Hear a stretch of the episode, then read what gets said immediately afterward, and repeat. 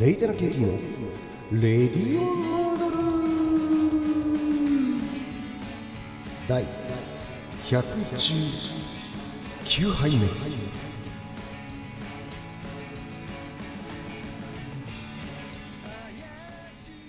えー皆さんこんばんは。こんにちは。おはようございます。レイタナ KT のレディオヌードル第119杯目です。よろしくお願いします。さあ、えー秋本番、えー寒い。朝晩寒い。えー、ほんとね粘膜が弱いんですよ、えー毎日マスクして寝てるんですけども。もうね鼻なんか皮膚呼吸とかできるようになったら鼻取りたいなっていう。本当にね鼻の中がすぐ乾燥して痛くなるしね。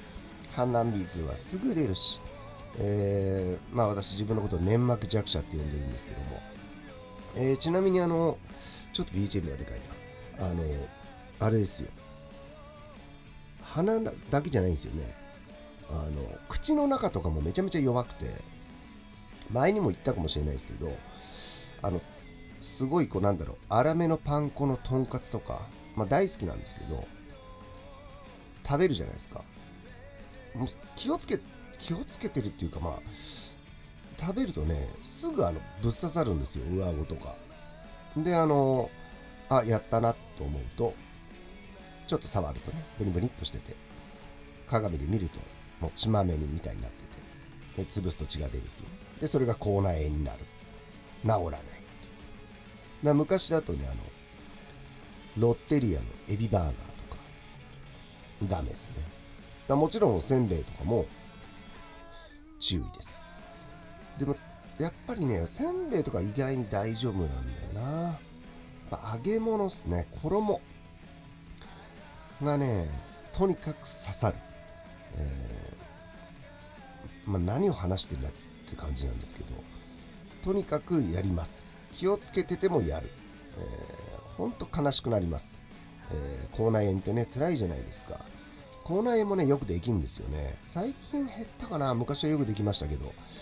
まあそんなわけでね、えー粘膜弱者はね、えーやはりこうだからそう考えるとただ猫舌じゃないんですよ。で熱々のそばうどんラーメンすごい早く食べるんですよね。でも多分なんか口の中全部やけどしてんじゃないかなっていう感じもしますよね。ただまあ本当にあのやっぱ麺とかね刺さらないからいいなっていうだから好きなのかなよくわかんないですけど、えーちょっと話がよくわかんなくなりましたが、えー119杯目、えー毎回聞いてくださりありがとうございます。え今回はですね、前回が、えー、と千葉のね、まあ、行楽シーズンということで、ドライブ麺立ち食いそば編だったんですけども、え今回はね、えラーメン編、えでございます。えしかも、渋い、そして絶品、自家製麺。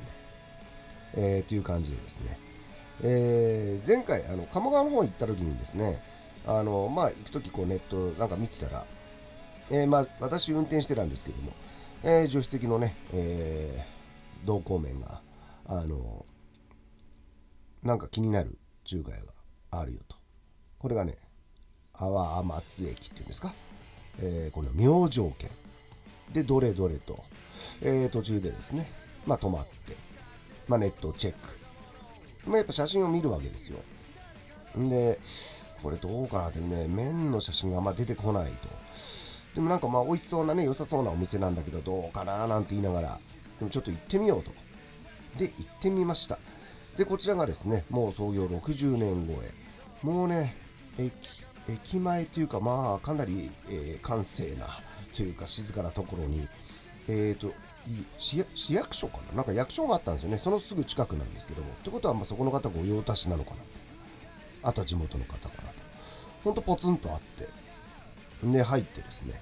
えーちょっともう、その前にお蕎麦も食べたりしていたので、じゃあこれはね、やっぱ2人だとね、助かるんですよ。種類食べれる。で、あとこう、逃げ道があるんで。で、まあ、このね、えー、丼物とか定食もたくさんあるんですが、えーそちらで頼んだのはですね、ラーメンとチャーシューワンタン。麺ないやつね。でもワンタン食べたくて、えー、ラーメンとチャーシューワンタンを食べたんですね。そしたらですねこの麺がこれ自家製麺でしょっていうちょっとね太いんですよ。で綺麗なんですね。でなんかこう不自然な縮れをしていたり。特になんかね12本なんかすごく細かく縮れてるやつがあってこれね多分多分ですよ。あの僕あの家に製麺機が何台かあるんですけどあとこうなんだろうちゃんとした製麺所とかもね見させてもらったり自家製麺のお店のなんだろう製麺してるとことかもね何度もあの見たりしたことあるんですがあのこの切り場になんかちょっと生地が詰まったりすると1本だけふにゃふにゃふにゃって出てきたりあとはこの裏側に串場っていうのがあるんですけどまあそれがちょっと欠けてたり曲がったりしてるとそこだけ変な縮れ麺ができちゃったりとか、えー、するんですね。これ多分そういう感じだなっていうなんか12本だけすんごく細かく縮れてる麺が入っててでまたそれがいいじゃないですかなんか。でこれはきっと自家製麺だ。これ当たりじゃんっていう。でチャーシューも美味しくて。でワンタン。あこれもね多分作ってるなっていう。あのなんだろう不揃いなんですね大きさが。で結構すごい大きいやつとかもあって。ねスーパーなんて売ってるのってほんとちっちゃい皮しか売ってないんで。僕はあのひらひらっとしてるとこがたくさんあるのが大好きなんでこれね結構でかいのはね長方形でこう15センチぐらいあったりするんですよ。であの製麺機ってあの普通のねよくお店で使ってる方の製麺機ってあの幅が30センチあるんですね。あの明太の麺の生地のね。でそれをこう刃に通して切っていくんですがだからこう例えば皮を作る時にね30センチの幅のやつを半分に切れば15センチじゃないですか。でまあ適当にザクザク切れば長方形もある。だこれ多分作ってるなっていうまあ推測をしたんですがあのあまあ、ちょっと話それますけど今30センチってね言いましたよね。であの切り場ってよく何番ってあると思うんですけどあれはあの要は何だろう、えー、その3センチまあ30センチ3センチでが1番なんですよ。でだんだん細くなっていく。だから30番まああんまないですけど30番っていうのがあると1ミリなんですね。だまあほら極細豚骨ラーメンみたいな。でえっ、ー、と10番だと3ミリか。でまあ、まあ、厚みはまあ変えられますけどもその10番とかだと讃岐うどんもねよく乾麺とかで見かけますよね。讃岐、ー、うどんの番手であと5番がほうとうとかね、えー、いろいろあるんですよね。4番5番あたりがほうとうとかなのかな結構。で普通の中華麺だと大体22番とかですよね。僕は結構24とか6ぐらいの細麺が結構好きで、えー、だつけ麺のお店だと、まあ、12番とかね。結構14とか多いですね。であとはあの二郎系とかね。ああいうすごい太い麺とかだとあのこの幅と厚みでね麺って作られて普通はまあ厚みの方が薄いというか短いんですけどそれを逆にしちゃうっていう。例えば16番ぐらいのえー、幅なんだけど厚く出すとあのこう逆になるっていう。なんか言ってることなんとなく分かりますか？で何が変わるかっていうとそうすると逆にするとその横っ側ってちょっとざらついてるんですよね。だちょっとワイルドで。でちょっとあの無理やりあの切り出す感じになるんでちょっと上軽くですよ。上になってたりしてであとなんかこうザラッとするんでこうなんだろうな。つけ麺とか混ぜそばとかだと絡むとかねよく言いますけど。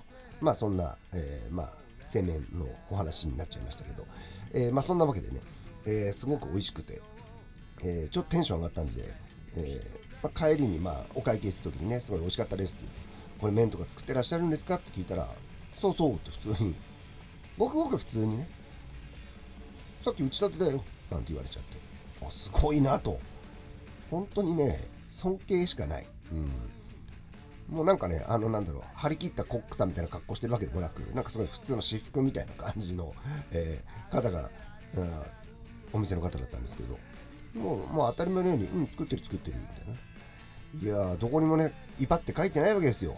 うちは自家製麺ですとかね。いや、こんなの出てきちゃうんだっていう、こういうのがね、えー、出先で、えー、ちょっと探していって、偶然ね、当たると本当嬉しい。えー、また行きたいなとね、機会があったら絶対あの千葉の方に行ったらね、覚えてますか？ら、これ、阿波松の明星家のお話でございました。えー、そしてですね、もう一件、えー、これがですね、ちょっと場所離れます。君津。えー、君津にね、これもね、現地で、この日だ、同じ日かな？あ、同じ日か。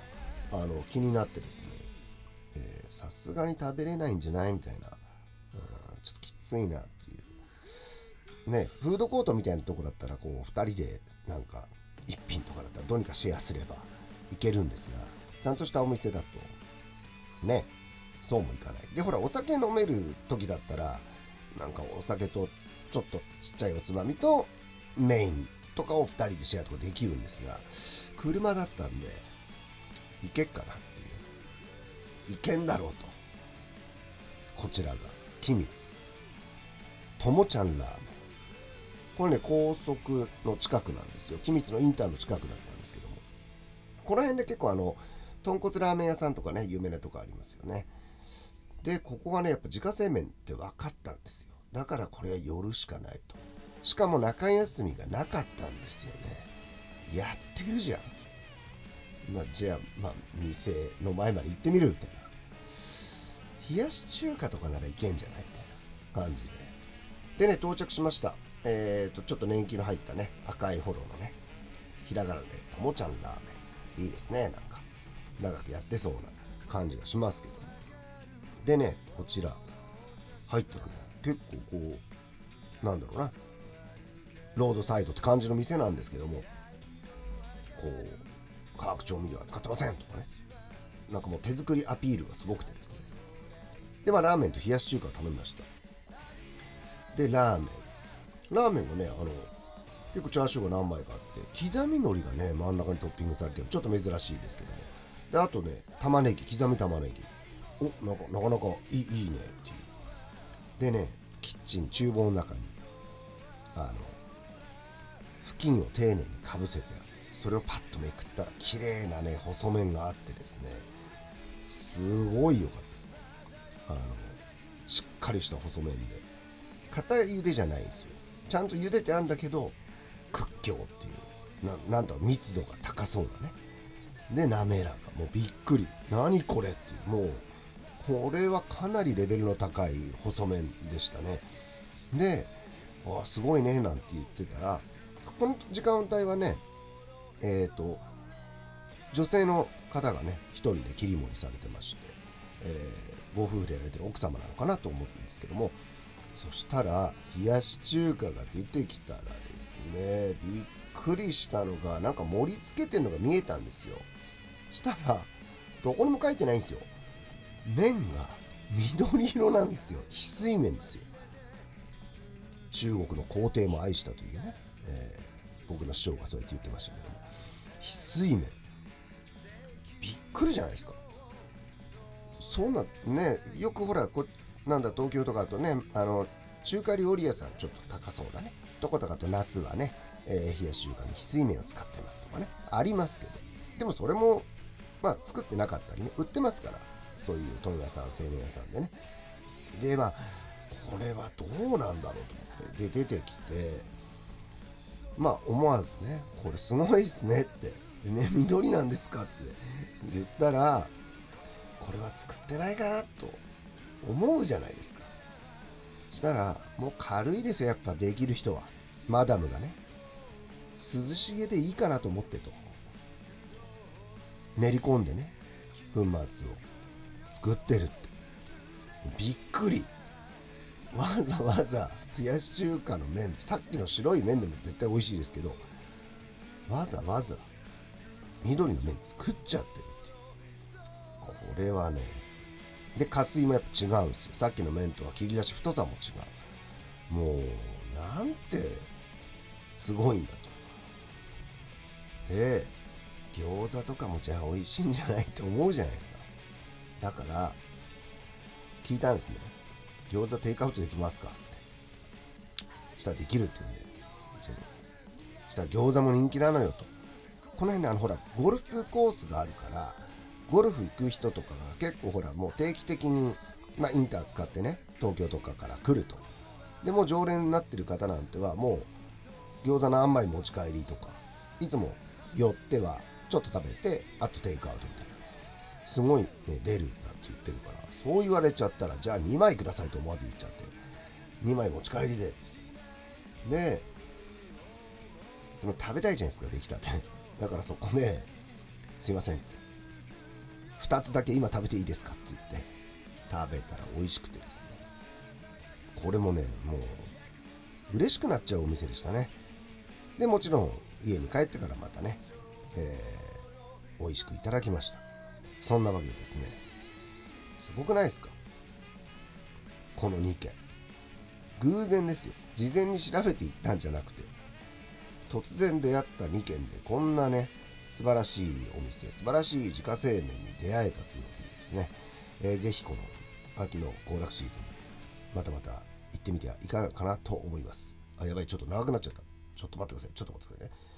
BGM がこのいわゆるセカンド EP2 曲終わっちゃった。あ戻ったか、えー、これじゃまた始まっちゃう感じになるんですけども、えー、そんなわけでですね第119杯目はですね秋千葉行楽シーズン到来ね、ドライブ麺、ラーメン編の2件でございました。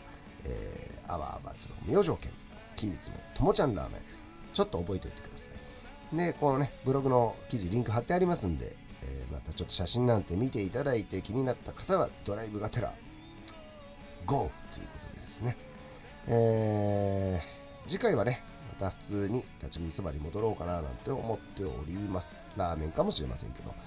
そんなわけでね、麺類ミアブラザーということで、そばうどんラーメンでね、えー、寒くなってきたシーズンを乗り切っていきたいと思います。そんなわけでお相手は秋広 KT でした。最後までお聴きくださりありがとうございました。